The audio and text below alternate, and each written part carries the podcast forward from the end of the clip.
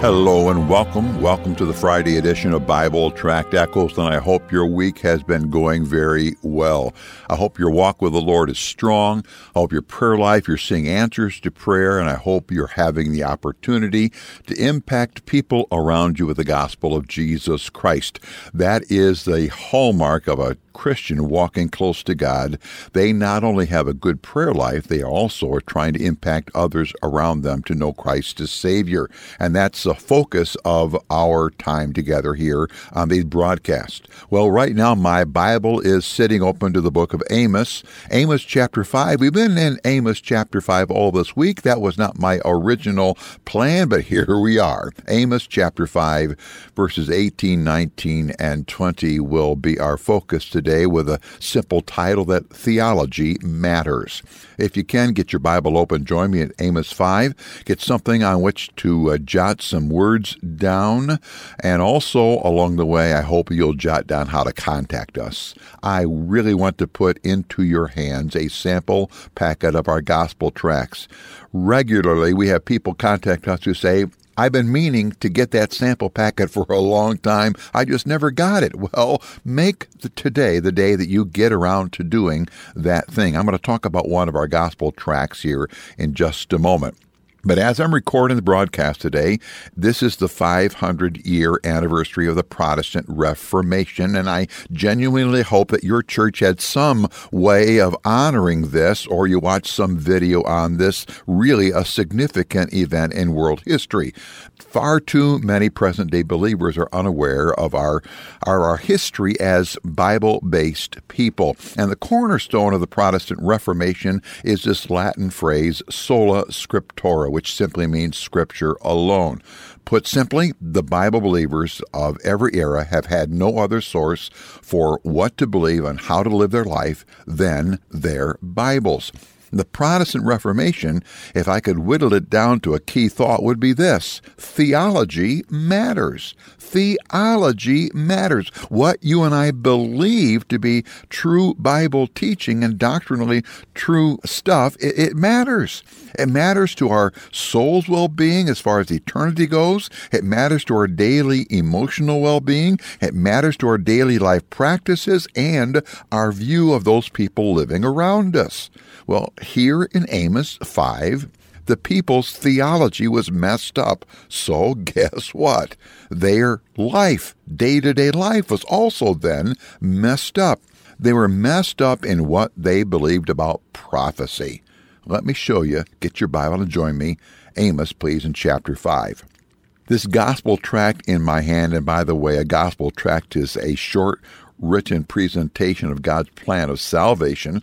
The gospel tract in my hand right now is entitled The Best I Can. The Best I Can. Frankly, this is one of my very, very favorite gospel tracts. I use it all the time for two simple reasons. Number one, it's short, the writing on it's a little bigger print, and it's so clear, so clear how it lays out the gospel. It begins with a simple illustration about a swimmer planning to swim from the shores of New York City all the way over to London. Well, of course, that's impossible, but he's going to try to do the best I can. Well, friend, people think they can get their own self to heaven by their own efforts, and that's an impossibility. Doing the best you can to get to heaven will not get you there. You need a Savior, and there's only one. His name is Jesus Christ. Here's a great, great gospel tract, The Best I Can. I use it all the time please, when my announcer gives our contact information, would you jot that down?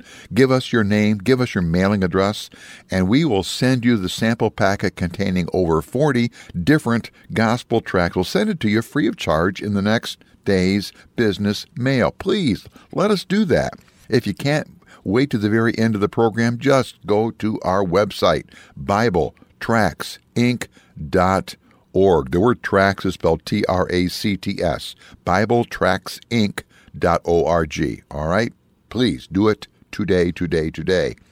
All right, if your Bible's open here, the book of um, Amos, chapter 5, verse 18 to 20 says this Woe unto you that desire the day of the Lord! To what end is it for you? The day of the Lord is darkness and not light. If a man did flee from a lion, and a bear met him, or went into a house and leaned his hand on the wall, and a serpent bit him, Shall not the day of the Lord be darkness and not light, even very dark, and no brightness in it? Stop right there.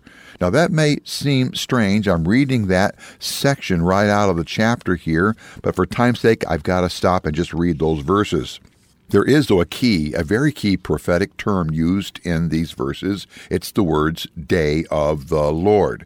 Now, that phrase shows up in the book of Isaiah, Jeremiah, Lamentations. It shows up in Ezekiel, Joel, Obadiah, Zephaniah, Zechariah, and Malachi. Obviously, it shows up here in Amos. But since the New Testament is built on the foundation of the Old Testament, lo and behold, we find the phrase day of the Lord in the books of Acts, 1st and 2nd Corinthians, 1st and 2nd Thessalonians, and in the book of 2nd Peter. This is a very critical, very key prophetic term.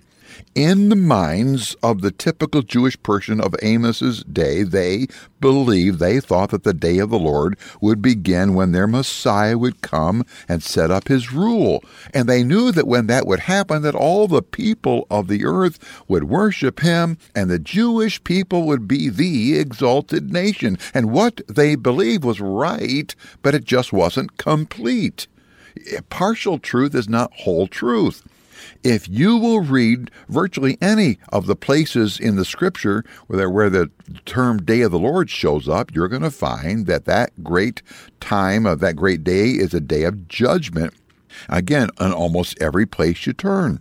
Right here and now, let me tell you what the day of the Lord is as I see it found in the Word of God. The day of the Lord begins with the tribulation period. Now, I see that to be a seven year period of time.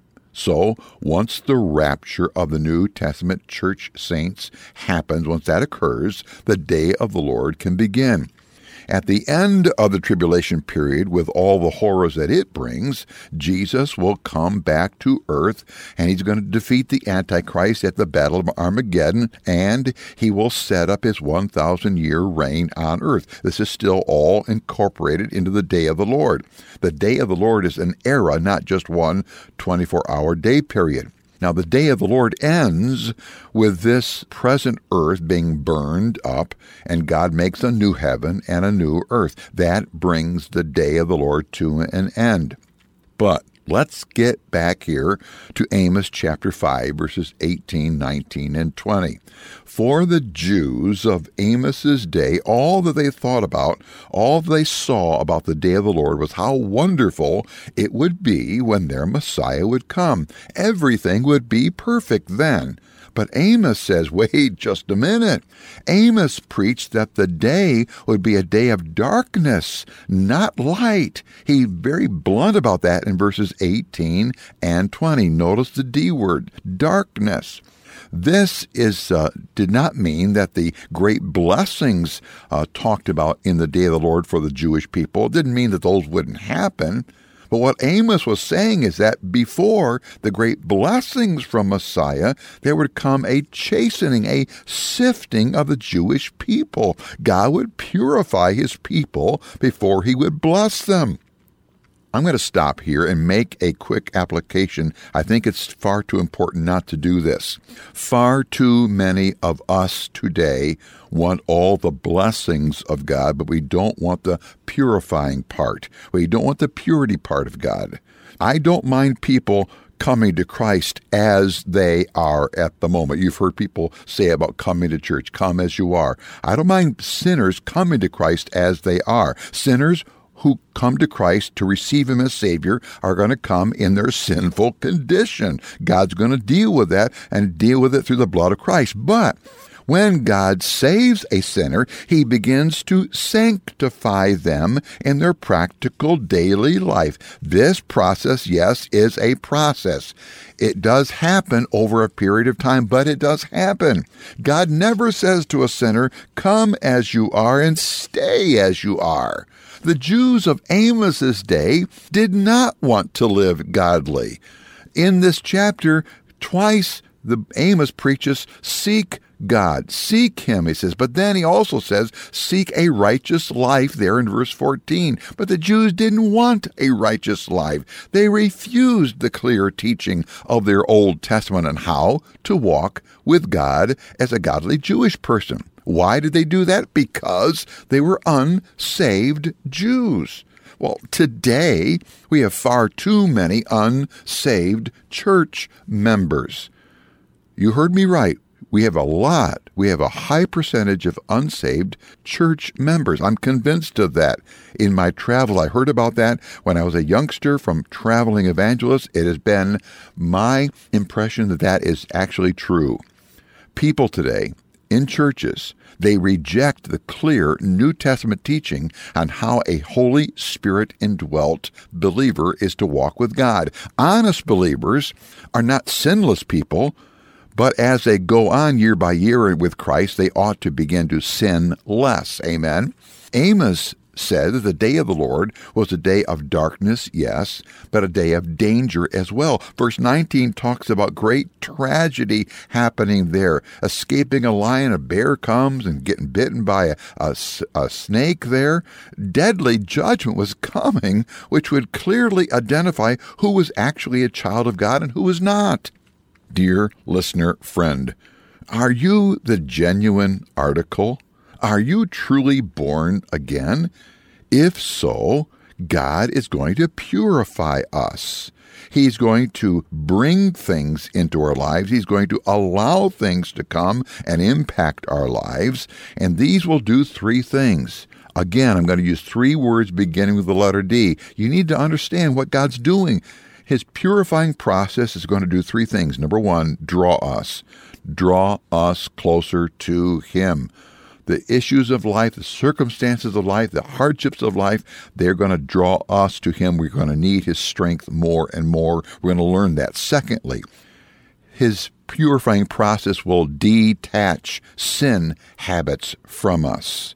Thirdly, the things that God uses to purify us, they're going to develop a Christ likeness more and more. We're going to become more like Christ, not in our facial appearance, but in our character. Oh, pardon my bluntness here, but if godly purity ain't happening in your life, you better check your salvation reality. Did you hear what I said? If godly purity ain't happening, I know the word ain't is not proper, but it gets right to the heart of issues. If godly purity ain't happening in your life or mine, we had better check the reality of our salvation. Maybe, perhaps, you are merely a cultural Christian, but not a converted one. How tragic. Thank you for joining us today for Bible Tract Echoes, a ministry of Bible Tracts Incorporated. If you would like to receive a free sample packet of all of our tracts, you can contact us by calling 309 828 6888. That's 309 828 6888. Our mailing address is P.O. Box 188, Bloomington, Illinois 61702. A faster way to contact us is to go to our website at BibleTractsInc.org. That's BibleTractsInc.org. There you will find more information about our ministry and details on how you can support Bible Tracts Incorporated. Thanks for listening, and may the Lord richly bless you as you serve Him.